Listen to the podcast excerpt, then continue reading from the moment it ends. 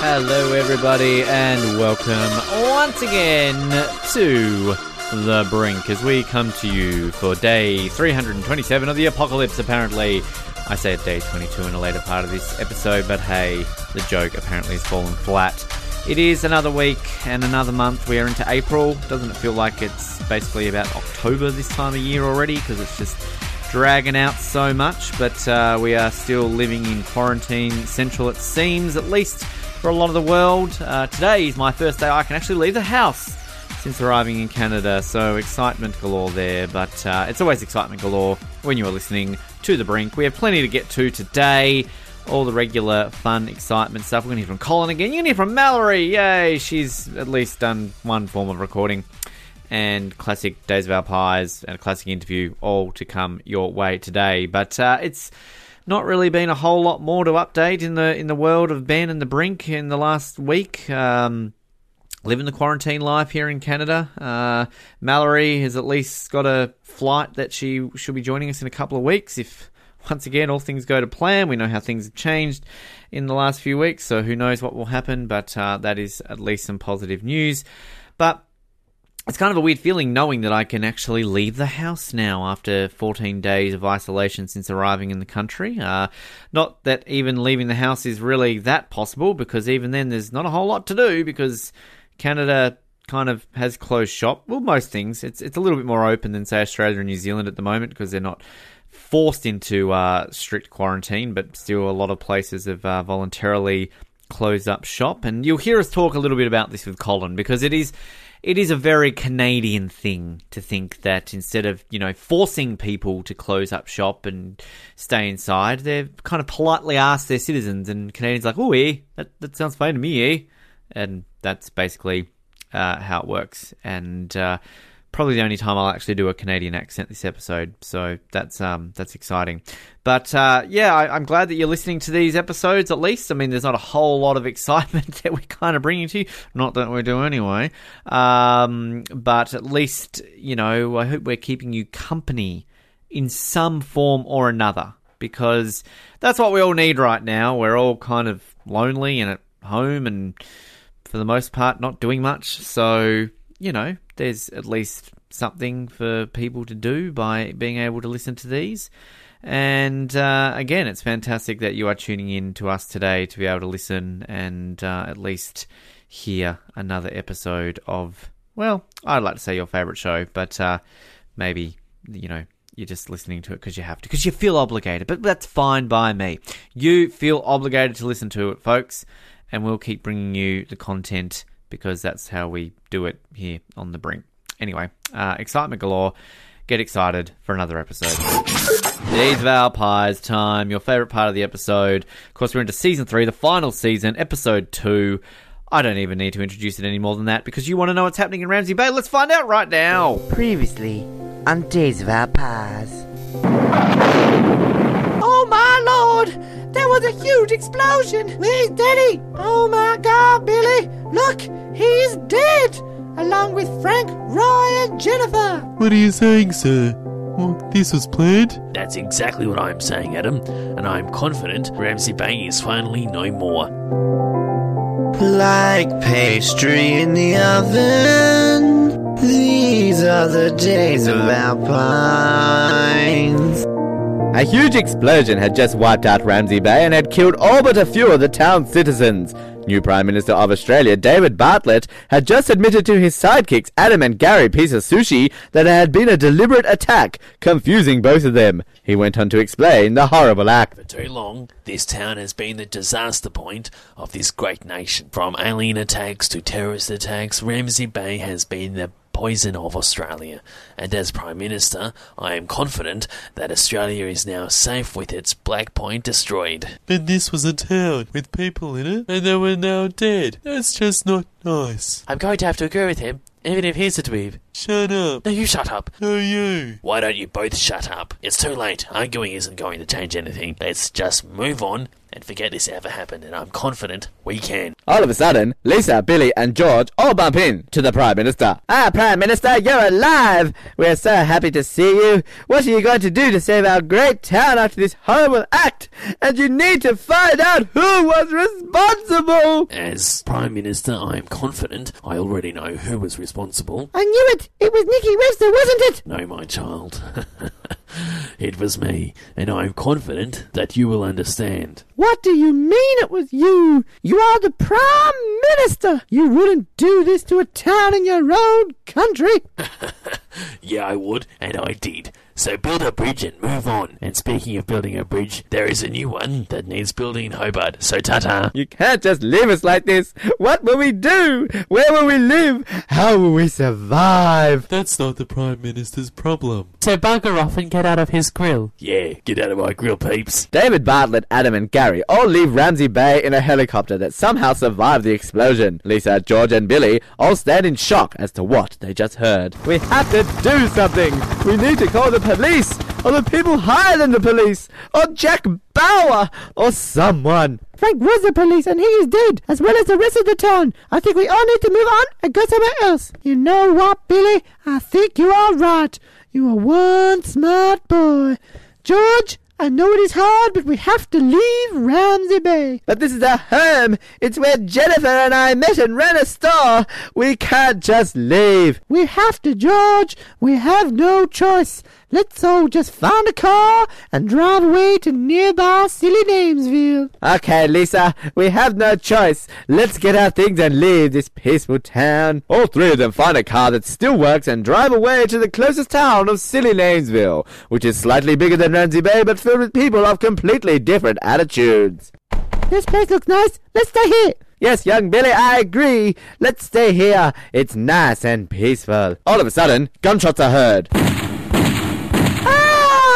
Oh my God, Billy! Come, let Mummy protect you. It's okay, Billy. Go to your mother. We need to hide. Just then, a familiar voice is heard. Hold it right there or I'll shoot. Oh my God! John Howard! I thought you were dead. Daddy, you're alive. Oh, my precious Lisa, yes I am, and I take it with you being here, Ramsey Bay must have been destroyed. It sure has been. But wait a minute. How the hell did you know that? I think you all need to come inside. There is some explaining I need to do. It involves the safety of the entire world.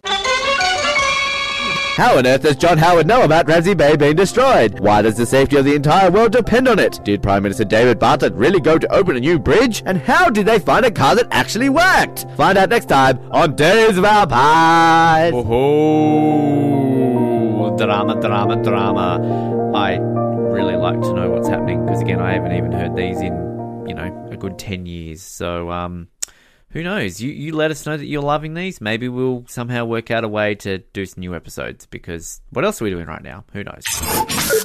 It's another week of the world ending, and what better way to talk about it than with the only Canadian that apparently is giving us their time right now? It's Colin Hilding. Colin, welcome back to day 22 of the apocalypse.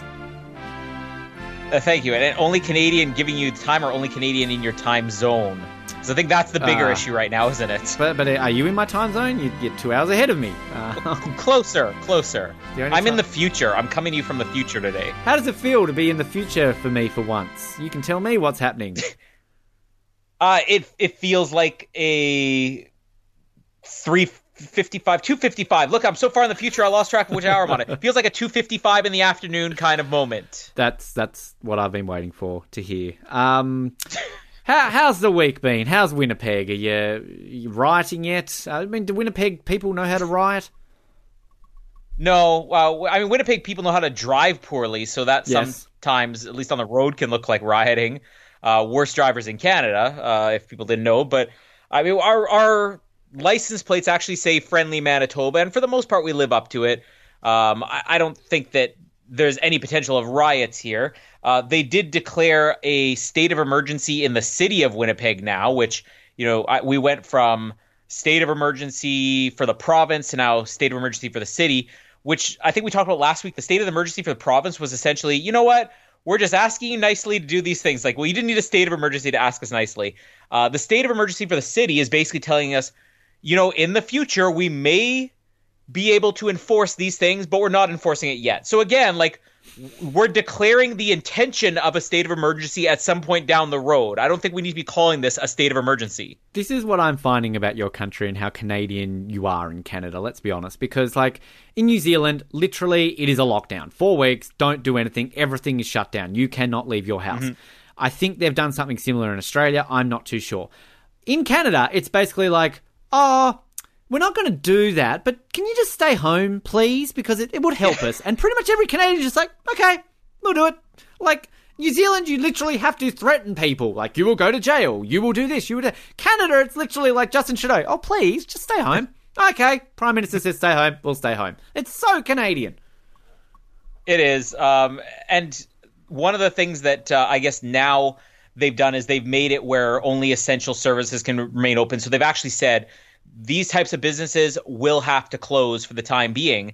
Uh, and my job still qualifies as an essential service, um, as a, a sort of, I, I wouldn't call it a technicality. It's an essential service, but I just work in an office now with five people and nobody comes in. So it's not like I'm exposed to the public, but still, I have to basically have my work ID on me at all times because they're saying at any point the police could pull you over on the way to work or they could just bang on the door of the office and you'll have to prove you have reason to be there. But it's still not even at that point. It still is just, you know what? We're going to trust you. This is this is, you know, putting the ball in your court. We, we believe in you people that you're good enough. Where I will say we still have some stupidity here though. I mean, the lineups for grocery stores and everything are a thing now here. You know, I uh, I I went to Walmart. Now I start work at eight in the morning, so typically I can if I need to get something, I try to go. If I leave ten minutes early, I'll just quickly run into Walmart and then you know get what I need and then go to work after that. And most grocery stores here, we're doing the thing where they're opening an hour early for seniors. I don't know if it's Yeah. there too or if it's anywhere else Yeah. but other grocery stores are simply opening an hour early.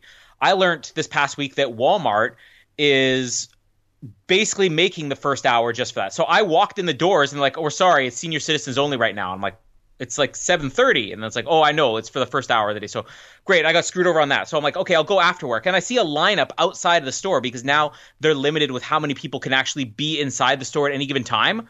So I'm like, well, screw that. I'm not going into Walmart and waiting in line behind 20 people. There is a grocery store a three minute walk. It's literally in the same parking lot as the Walmart. I go inside, not a single person there, not a single person in line, and the s- shelves fully stocked. There's another grocery store literally across the street from this Walmart. Everything stocked on the shelves. Nobody in the store. A Costco around the corner from that one. Lineups outside the door. Like people are like, "Oh, we better go to Costco. We better go to Walmart." Jamie waited in line at. We have a thing called Superstore here, which is mm-hmm. you know al- almost like Walmart or Costco. She was in line for 45 minutes to get in the store and didn't get home till three hours later. And I told her, I'm like, you could have gone to Safeway, you could have gone to Sobeys, you could have gone to Go Co-op, all these regular sized grocery stores. They're still big. You'll still have 10, 12 checkouts, but nobody's in the stores. Like, how dumb are we that you can't look 50 feet away and see there's nobody in line at that store? Let me go there. I think this whole thing is showing a lot of people how dumb we are. Uh, because again, why are we running out of toilet paper? It's just stupid. Like of all the things to stock up on, toilet paper is one of the least things that I would stock up on. Um, I, I, because I get to leave tomorrow. Well, the time of this being released today, basically, I can, I can go outside of the house essentially. Um, I am weirdly looking forward to going to a supermarket. like I just, I, I don't know why. Um, you know, oh look, colors, pretty things outside of the house, but um. Yeah, I, I know that Mallory's mum said that she basically drove like, I don't know, half an hour out of the city to go visit a friend and she went to a supermarket while she was there and it was basically dead and everything was stocked up. She's like, well, why don't people just drive half an hour out of the city to go here um, instead of, you know, 20 minute waits outside, you know, Walmart and places like this. So it's it's weird. Uh, the thing that just confuses me though with everything in this country is that again, like at least if that you were in like a super lockdown like New Zealand, like I would know that even though my two week lockdown is over, I still can't leave. I can't really do anything unless I'm going to the grocery store. Whereas, like, I'm Yeah. now kind of in this point where it's like, okay, I'm free. I want to do this. I want to do that. And everyone's like, no, no, I wouldn't do that. That'll be closed. Oh, no, don't do that. Don't do this. Don't do that. I'm like, why? It's not like a law. Like, I can do it if I want to. like, and, oh, no, no, no, no, don't do that. It's just, it's just strange. Like, it just, you're so polite when somebody asks you to do something. I, I'm not always polite though. I mean, I'll, I'll give you a, a story, an example. Maybe it's because I'm even though there's only five people in my office and it's a big office, so you know, out of those, me being five, so out of the four other people that are in my office on any given day, I probably only see one of them. Uh, so I'm in the office by myself, but it's still human interaction. I don't really get this whole isolation thing as much, and maybe that's also because I go into a grocery store where nobody else is in, but there's one person at the the checkout counter. Uh, but like Jamie, you know, she's here with Casper and the twins every single day and can't really leave the house because there's nowhere to go, and it's too hard to go anywhere with all the kids, and you don't want to drag them anyways. So uh, I I had come downstairs early today, and I had actually just woken up from a nap. Which funny story about that, we actually got a huge snowstorm in the last 48 hours. Where we basically have the equivalent of what we got all winter in one day, and it's April, and it was like you know 15 degrees the day before. But the night before, Jamie had kept jacking up the heat on our, the app on her phone, and I basically woke up at four o'clock in the morning because she fell asleep with the heat on. uh, so I didn't sleep much. So I slept this morning. So back to my story. Uh, I come downstairs from uh, napping, and my sister's, you know, on uh, Messenger, whatever, like video Messenger, with my sister and my uh, niece and nephews and she's basically turning the, the phone in my face. Hey, say hi to your sister. I'm like, no, get the camera out of my face. and she's like, come on. It's like nobody can. We're, we're, we're doing video because nobody can get out of the house so we can see each other. And I'm like, I, I don't care. It's like she's your sister. I'm like, I don't care. My sister's hearing this conversation. I'm like, I don't care. Get that camera out of my face. So I'm like, maybe I have just just enough human interaction where I'm like, I don't want to talk to people. Like, stop thrusting my sister in my face. You talk to her. There, there, there are definitely some people who are loving this whole situation, though, like all the introverts and all that sort of stuff. People are like, hey, I've been doing this my Yeah. whole life. Like, what are you, what are you talking about? And like, don't get me wrong, like, y- you hear the words like two week isolation, and you're like, oh god, that's going to be terrible. I'm going to be honest with you. The last two weeks has kind of been great. Like, you know, like you just got an excuse to kind of just sit around and do nothing. Like, you know, it's kind of okay, it's fine. Um, and you know, you can kind of Lots don't, of Netflix. yeah, just just do what you can. Um, it's it's it's a weird sort of situation. Whereas you know, it's going to get to a certain point where it's like, okay, well, I've spent enough money on groceries over the last like four months. I might need some money now. Um, but you know, when you kind of Well- you, you can get like certain places are being you know very forgiving right now. So like you can get a break from some of your bills. So like one of my bills, I've been able. They've said to me like, oh yeah, just have three months off. Um, okay, great. like, I'm not going to go out and you know spend thousand dollars on stuff I don't need. I'm going to use it to survive. But it's kind of it's it's it's almost an excuse to just kind of have a self-imposed holiday at the moment. Yeah, and I mean, I would say most people I know have been laid off at this point.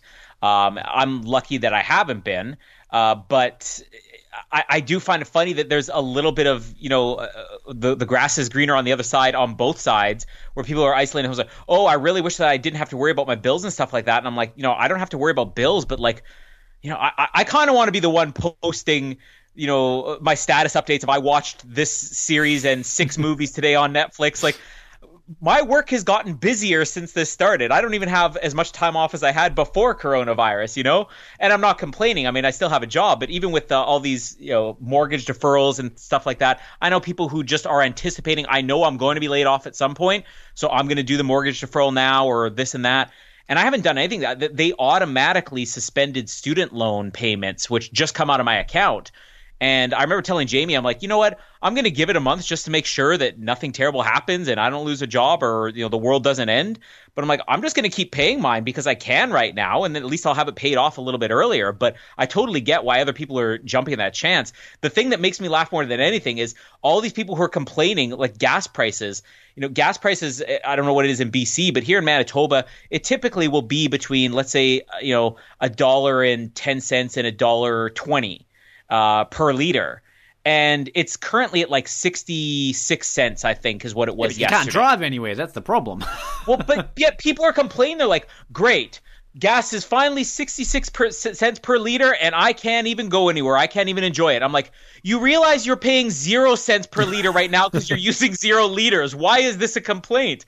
I'm still driving. I'm, I'm glad that it's cheap, but I would rather not be driving at all. Well, that's the thing in New Zealand because I mean New Zealand has ridiculously expensive uh, petrol prices. So like when we got there and we are seeing it's over two dollars a liter, you're like, what the hell? Um, and now I think it's like at about a dollar seventy, and everyone's like, oh, that's really cheap. And it's like, wow, we're considering a dollar seventy cheap. Um, that's sad.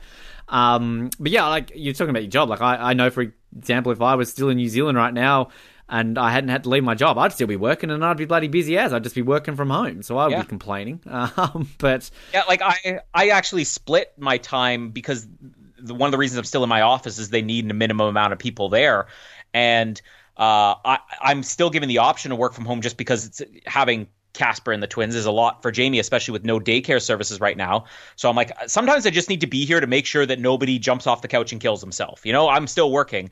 And they basically said, well, you know, why don't you just a couple of days a week, you know, work from home until let's say 10 in the morning, go in from 10 till 2, and then come home for the last couple hours. And that's kind of what I'm doing.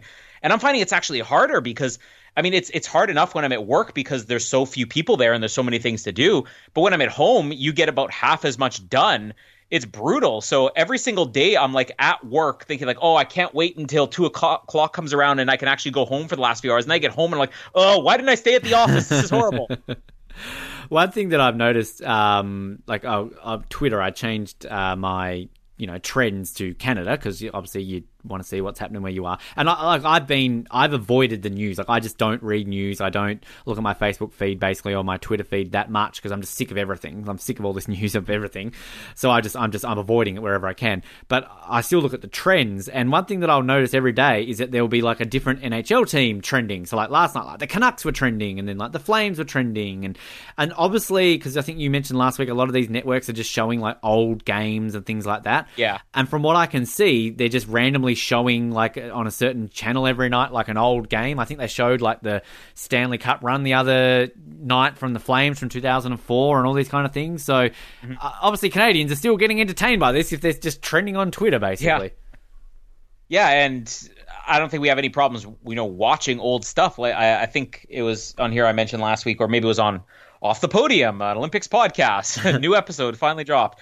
Uh, that uh, they're airing old Olympic stuff right now, and the Olympics aren't even supposed to be on right now. But they're like, well, let's air old Olympic stuff, and this is on network television.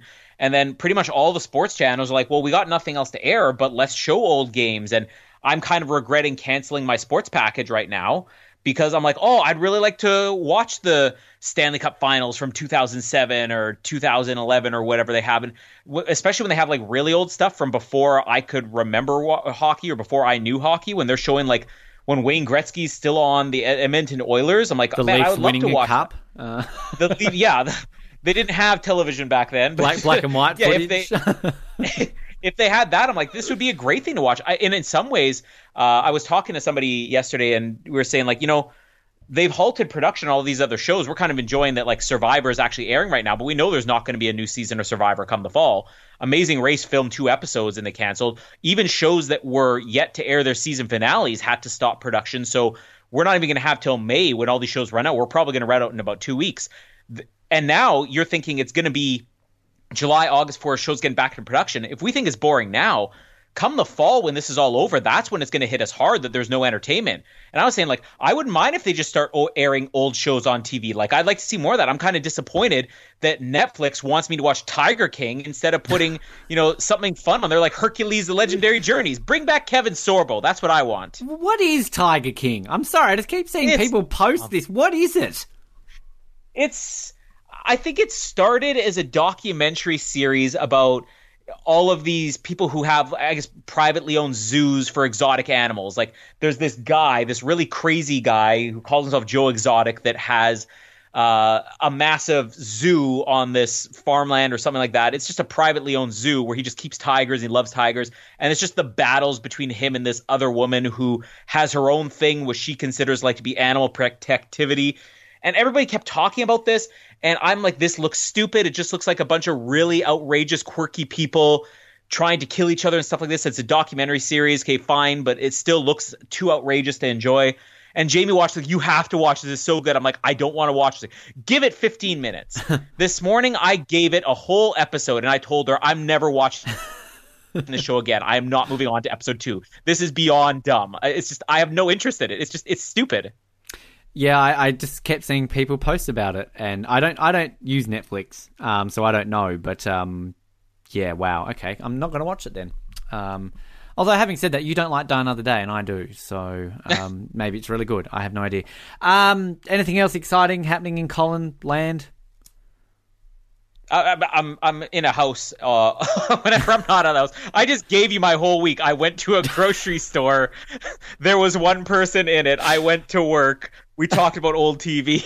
we're trying to we're trying to stretch content here, folks. Like, I mean, come on. It's not like oh, Look, next next week, you know, the snow will have all melted again, and I'll be talking about my basement flooding. I'll have something something new in a week. All right. Well, we look forward to it. Have a happy flood, and we will talk to you next week then. Classic interview time, and we're going to bring you one of my favourites, uh, Jane Saville. Many people would remember the Sydney 2000 Olympic Games. Jane, 200 odd metres away from winning an Olympic gold medal in the women's 20 kilometre walk, cruelly disqualified as she walked into the stadium. Famous uh, interview, basically, straight at the moment, saying that uh, she would like a gun to kill herself. Very uh, uh, raw interview done at the time. But uh, I interviewed Jane in 2009, I believe it was, uh, several years after that incident. Of course, she went on to win a bronze medal in Athens, kind of not gold, but still made up for it in some aspect. But uh, one of my personal favourite interviews that I've ever done with Olympian Jane Saville. Now, we're very excited to have our next guest on the show. She is an Olympic bronze medalist and three times Commonwealth Games gold medalist in the sport of race walking.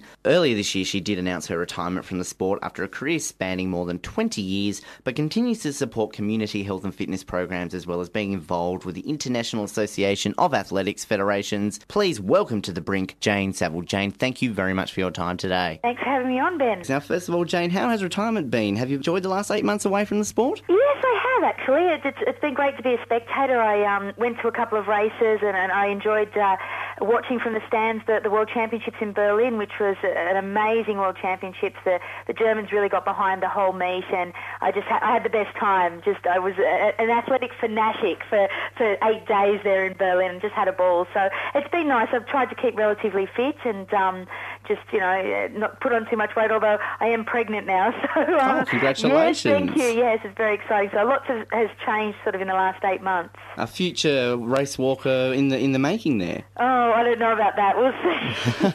as long as they're fit and healthy, who cares? now, do you miss the competition at all? Um, I did a little bit. Like when the races were on, I was thinking, oh, it'd be nice to be out there. But then I don't miss the training. That that's what I don't miss, and I don't miss the injuries that sort of I had in the later part of my career. So um, there's some aspects, of course, that I miss, and I miss my friends. So it was great to catch up with them at some of the races during the year when I was a spectator. So yeah, it's it's, just, it's aspects that you do miss, but certainly not the hard, long hours out there by yourself. I can understand that. Now, when you're actually watching it, say when you're at the World Championships this year, do you sit back and watch and sort of think, "Oh, look at their technique; they're doing well," or do you, are you very judgmental of people's techniques? Unfortunately, I am actually, and I suppose people in glass houses shouldn't, you know, throw stones as they say. But you know, I think that comes with the territory of being a race walker, and but I'm certainly no judge by, by far from that. But it, it, you still pick up things, and uh, you, you think that, that some athletes are looking good and some athletes aren't. But you know, at the end of the day, it doesn't really matter what I think. It's the judges out there. How did you actually originally get involved in race walking? Um, I just started with Little Athletics when I was four years of age, and um, I didn't start with race walking. I just did all the events and had lots of fun. And for me, sport was just a, a social thing, and uh, played lots of sport growing up, but predominantly was athletics and, and swimming and surf lifesaving. And I did them all at a national level up until I was, I think, 18 with stillwater swimming, and then 21 I finished off uh, surf lifesaving. That's when I started focusing just solely on race walking and really training hard for that, and, and made the Olympics in '96. So yeah, it was sort of you know, uh, I just got I was better at it, I suppose, and things that you do well at, you, you seem to enjoy more, and uh, that's what made me a race walker. So, making that team though in 1996, that must have been amazing. Yeah, it was really fantastic. And I look back and just think, wow, I was so naive though, and I look back and think, wow, if I'd only known back then what I know now, you know, what could I have done? But it was it was a great experience, and um, it's a real contrast to, to later Olympics, and um, certainly learning about yourself and coping with the nerves in the Olympics and uh, the, the big pressure there. And even though there wasn't any pressure on me to do well, I put a lot of pressure on myself. And um, yeah, it was it was a really good learning experience, and it was just such a great buzz to, to walk out into the stadium and your first Olympic Games. I certainly could imagine that would have been amazing. Now, as of course I mentioned in your introduction, you went on to win a bronze medal at the Athens Olympics and you did go on to win three Commonwealth Games gold medals. All of them obviously fantastic achievements. Is there a favourite out of all of those though? Um, well, Athens was, you know, uh, fantastic because I'd come back after the disappointment of Sydney, and it's it's really hard to to time your, your body and your training so well to, to peak on one particular day every four years. So I was really proud of myself that I came back and I fixed my technique and everything. So that was a huge high for me. And I think with the Commonwealth Games. They've all they've all got their special moments, but winning in 1998 was probably the biggest because I didn't expect to. Nobody expected me to win, let alone myself. I was going in hoping of a bronze medal. I thought that'd be really lovely if I could get third in this race, and I'll be happy with that. And then in the last kilometre, I took over my hero, who was Kerry Saxby, and um, I, I ended up beating her. And so, so, so I sort of came out of the blue there. So that was a really, really you know high moment of my career and a real breakthrough for me as well. And also mentioning too back to the Olympics at Athens, uh, the footage, of course, of you was you know pretty famous of you up there on the podium, tears in your Tears eyes. in my eyes. There's always, there's always pictures of me crying. They're either the happy tears or sad tears. I always got this terrible expression on my face. But I'll take uh, the, the photos from Athens, and yeah, they they really moved me. Even now, I had to do a presentation here in Sydney a couple of weeks ago, and I played the, the footage, and um, you know, I didn't expect to cry. It was just spontaneous, overwhelming emotion, and I knew the man that was giving me the medal. I'd, he'd taken me away. He's um, on the, the the committee of the IAAF, and um, he he'd taken me on trips overseas. He's an Australian guy, Bill Bailey, and it was just so lovely to share that moment with him. And I gave him a big hug, and it was just really a, a fantastic moment. Do you actually harbour any ill will, though, knowing that both the people that beat you had returned positive drug tests at some stage in their career? Yeah, you know, it depends on the day. you ask me. um, look, I, I um, it's a sad. You know, there's a lots of people in sport that could talk about that, what could have, would have, should have been, and um, you know, I, it, it's sad part of sport, but that's just human nature. People will go out and cheat, but look, they they were clean. Um, they they passed their tests in 2004, so you know, there's nothing you can say there. It's it's it's, it's sad for the sport and sad for sport in general that people do resort to those sort of tactics. But as I said, people do it all the time in business and in life. They cheat and they find uh, easier ways out to, to do things and be successful. So you just have to live with that. Now, you did mention briefly a second ago, obviously, most people do remember you for that moment at Sydney. Do you get sick of people referring to you as the person who got that close to the gold medal? Do you wish they would just focus on your actual results? um, oh, look, it's part of my history, and I can't really shy away from it. And, and in many ways, you know, that's all people know. That's all people know me for. They don't actually realise that I did win a bronze medal four years later. So, um, you know, it can be a little bit frustrating at times. But I, you know, you've got to take the good with the bad, and that's what the Olympics are all about. And there's so many highs from Olympic Games, but there's so many lows for, for, for many athletes. So, and I think that's what makes them so special. They're only once every four years, and and you you have to take the good with the bad. And and you know, that's part of my career. And sometimes I might look back and think, oh, it would have been so great to win. But then in saying that, I probably wouldn't have had such a long career. I may have retired earlier, and I wouldn't have felt that euphoria that I felt on the, the podium in, in Athens if I'd won in Sydney. So, you know, it, it's it's you, uh, there's two ways you can look at it, and I'm trying to look at it more positive way. Did you ever actually get a chance to meet the judge who gave you that red card? But if you, You haven't, what? would you like to? it's funny because, well, a lot of people don't realise is in race walking, the chief judge who actually disqualifies you, or back then in 2000, the rules have changed a little bit since then, but back then in 2000, the man that held the red paddle up to me was basically just the messenger. Three other judges in the, on the course had given me red cards, so he was just telling me that I was disqualified. So most of Australians wanted to kill him and injure him, and you know, the poor guy. And um, in actual fact, he was just the messenger, and it was a perfect example of don't shoot the messenger. And so lots of people have held sort of ill will against him, and I never really did. But I actually met him for the first time. I I, I don't remember his face or anything, and um, he's an Italian judge, and I met him two years ago at a race, and then again this year I saw him at another race, and he actually had the red paddle. It was his own personal red paddle that he used, and we, we got some funny photos at this this function that we were at of him disqualifying me and me with a really serious face and, and just being really silly. So you know, I, I certainly don't have any ill will towards him. He was doing his job, and uh, somebody had to do it. And I actually feel a little bit of sympathy for him at that time. I remember actually when it happened, just the amount of grief that was outpouring. I mean, obviously Australia was just taken over by the Olympics, but it was it was just amazing. I mean, surely you must have gotten some decent support out of it. Oh, look, you know, I, I actually I was embarrassed. I felt like the biggest loser. I just thought, what do I do? And I didn't know where to go. I ran back up the the the, the ramp because I thought, well, my parents and my my fiance at the time were out in the running to the stadium, and they didn't know that I'd been disqualified, and how embarrassing! All these people expected me to come into the stadium. What do I do? And I just I was totally embarrassed. And but it was the opposite effect. Everyone was so proud of me. I had people coming up for days later, and at the last lap nightclub, they they dedicated a song to me that night, and and you know, so I just had this huge, overwhelming support, and it was it was fantastic. It was really lovely because I wasn't a winner, and I didn't win the gold medal. I didn't, you know, do anything really. I felt like the biggest loser. So this this support that came through, and everyone was proud of me, and it was a really lovely feeling to to have that support behind me. You didn't win the gold, but you won the nation's hearts. Yeah, absolutely, and and that's what I said. You know, the the Olympics.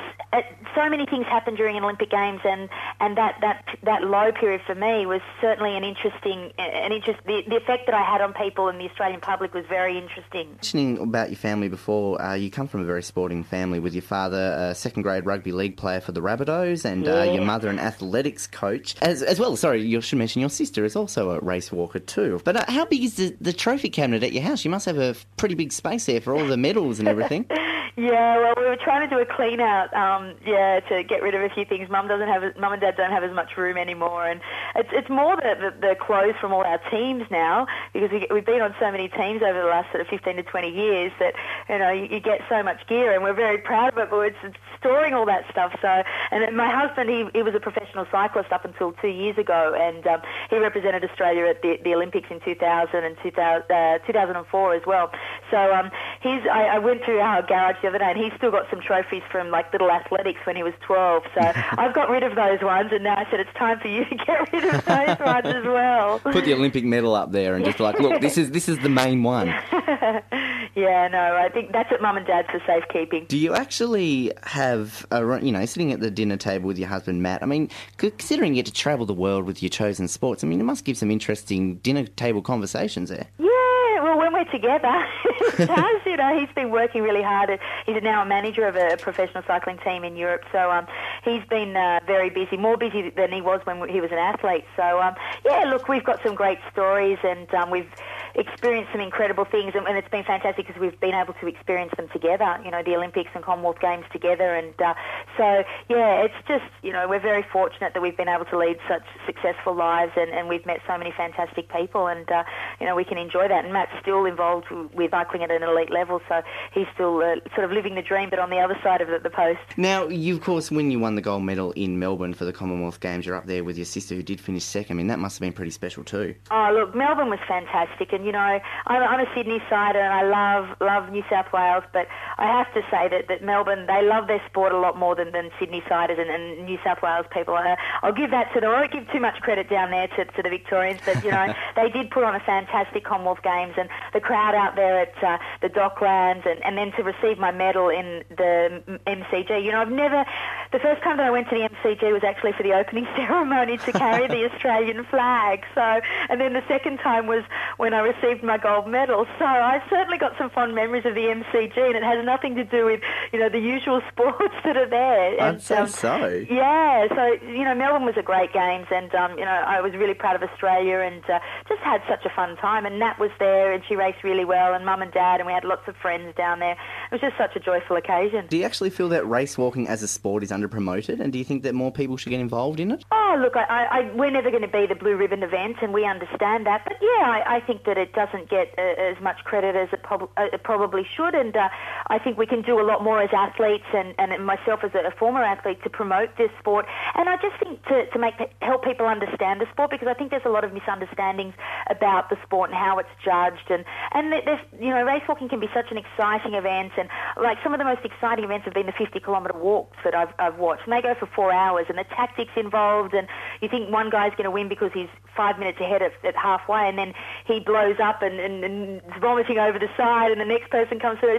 And some of the most exciting races have been the longer ones. So look, I think we can we can certainly work on it. But um, you know, it, there's lots of sports out there, and Australia is so successful in so many sports that you know we, we're going to have to work hard to, to make it a, a, a one of the, the better sports and more promoted sports in, in this country, definitely. And with the 50 kilometre walk that you were talking about, that's 10 kilometres longer than the marathon, so I suppose they kill a bit more. Sorry for the fact they've got to go 10 k's longer than the marathon guys. Yeah, yeah, definitely. And you know, sometimes I think you know people don't realise how fast race walkers do walk. Like when Nathan Deakes broke the world record down in Geelong a few years ago, he went through the marathon, the, the 42 kilometre marathon um, down there in under three hours. Wow. And for most people, they can't run a marathon in that time. Like for your average jogger to go under three hours, that's a huge barrier. And he did it race walking, and then went on to do just under eight kilometres more.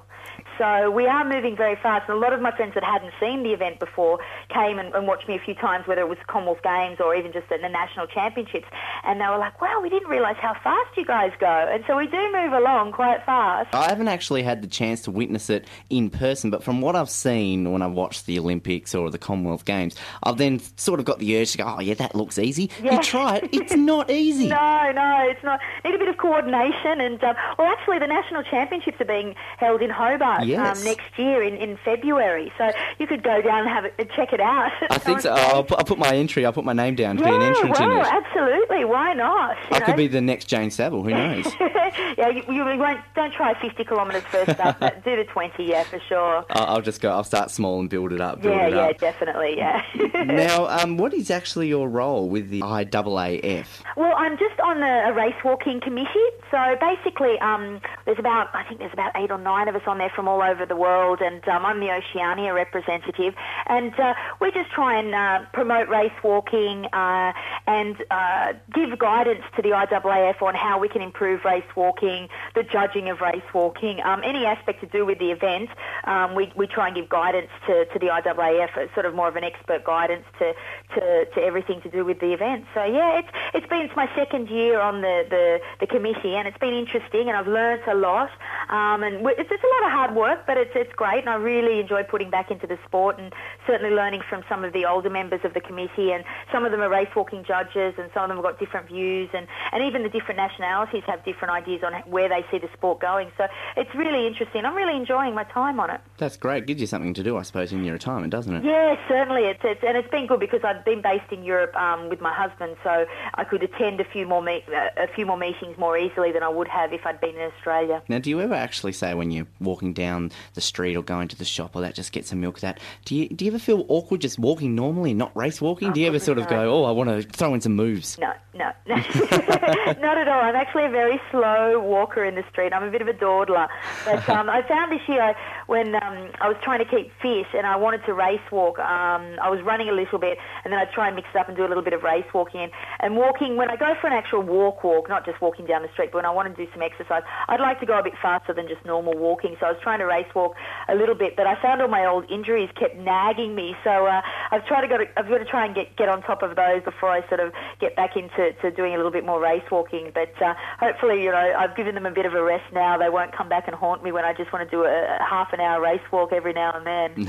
I, I certainly try and give you know the, the half an hour daily walk, the exercise that they sort of promoted. I think you know today when I try that, I'll, I'll try and do some of the race walking. I'll, Yeah, I'll watch your techniques. Don't let anyone give you any stick if you're out on the road either. Just ignore them. Yeah, screw the cars. I mean, you know, they can go around me. I'll do I'll do Kath and Kel style from Kath oh and my Kim. goodness, I know. oh, Kel is, you know, and the outfit. If you've got the outfit to go with it, then you'll be set. I'm sure my dad has something somewhere. I'll, I'm I'll, sure I'll, every, everybody's dad has something like that. I'll give him, I'll give him a call. Go yeah, it's all back in fashion now, though, so don't worry about it.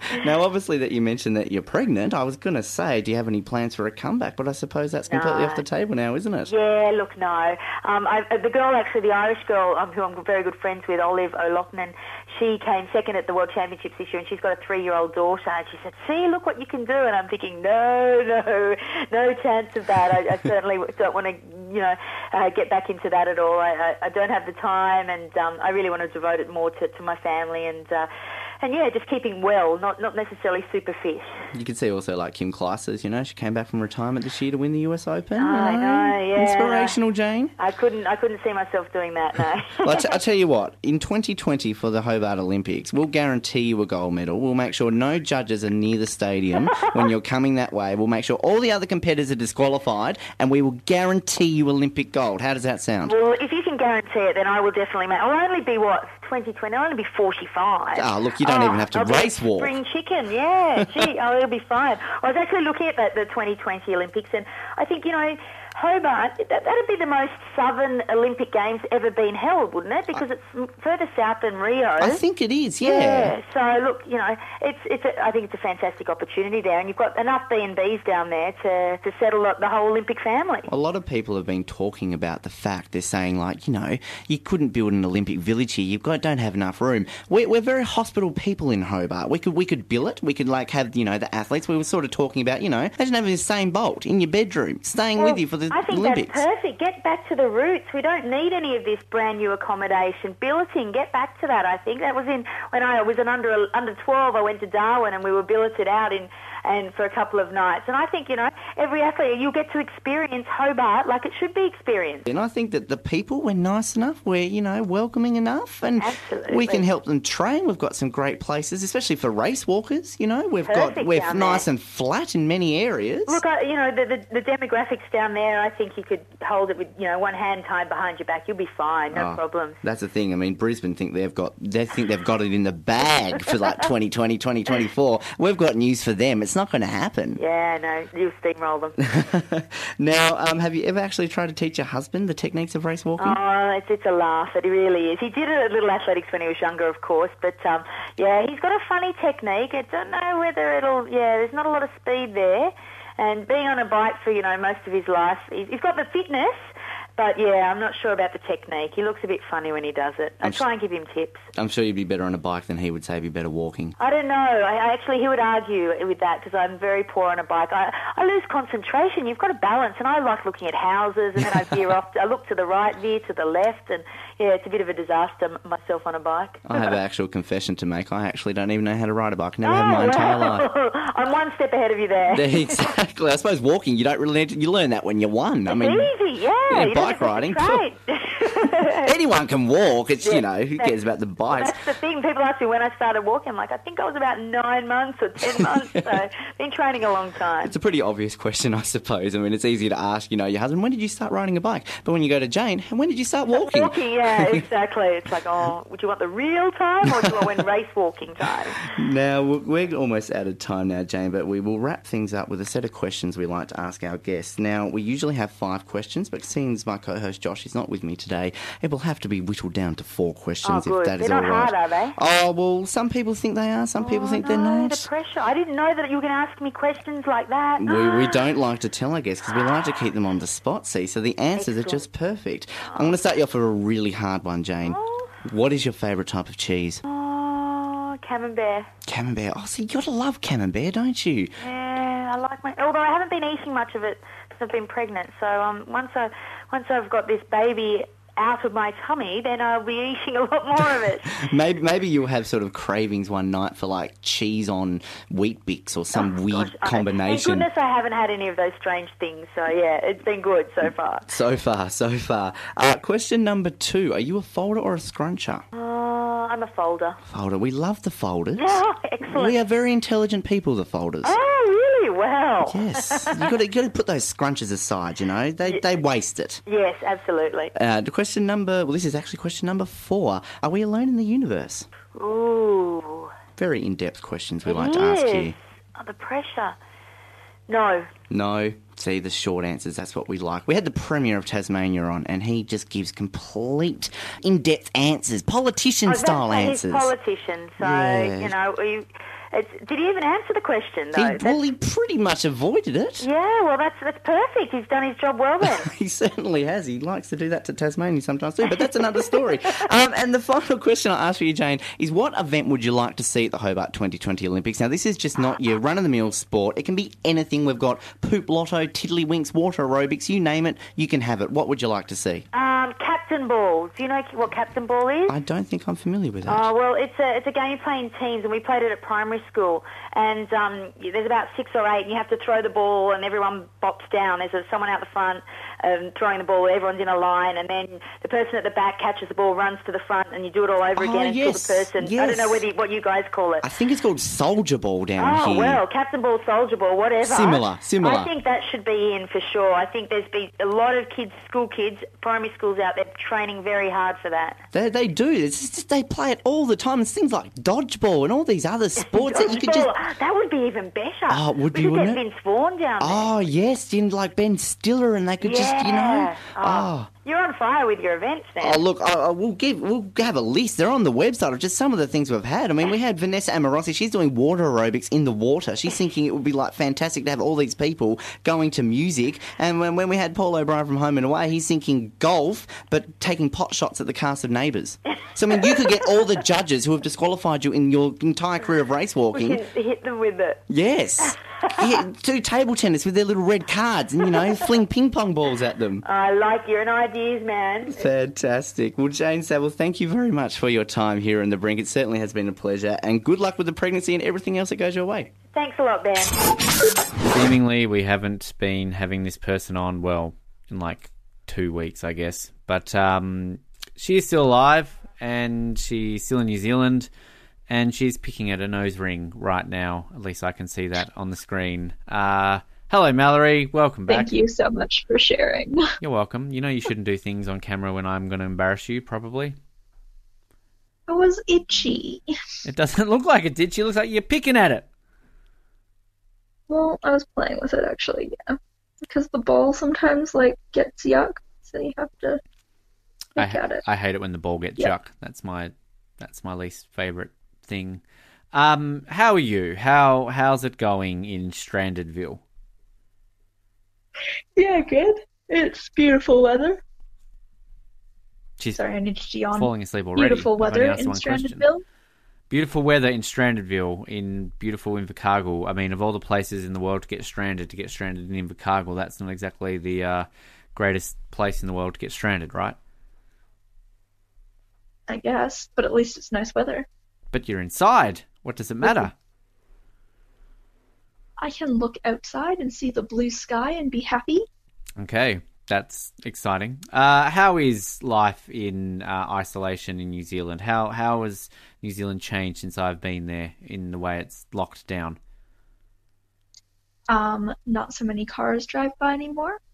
Not so many planes fly over.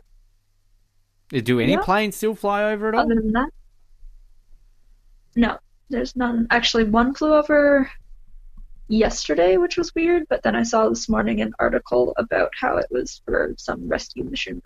Right. Okay. So the fact that we lived under a flight path, of course, means that you get more sleep now with no planes flying over. Yes, it does. Right.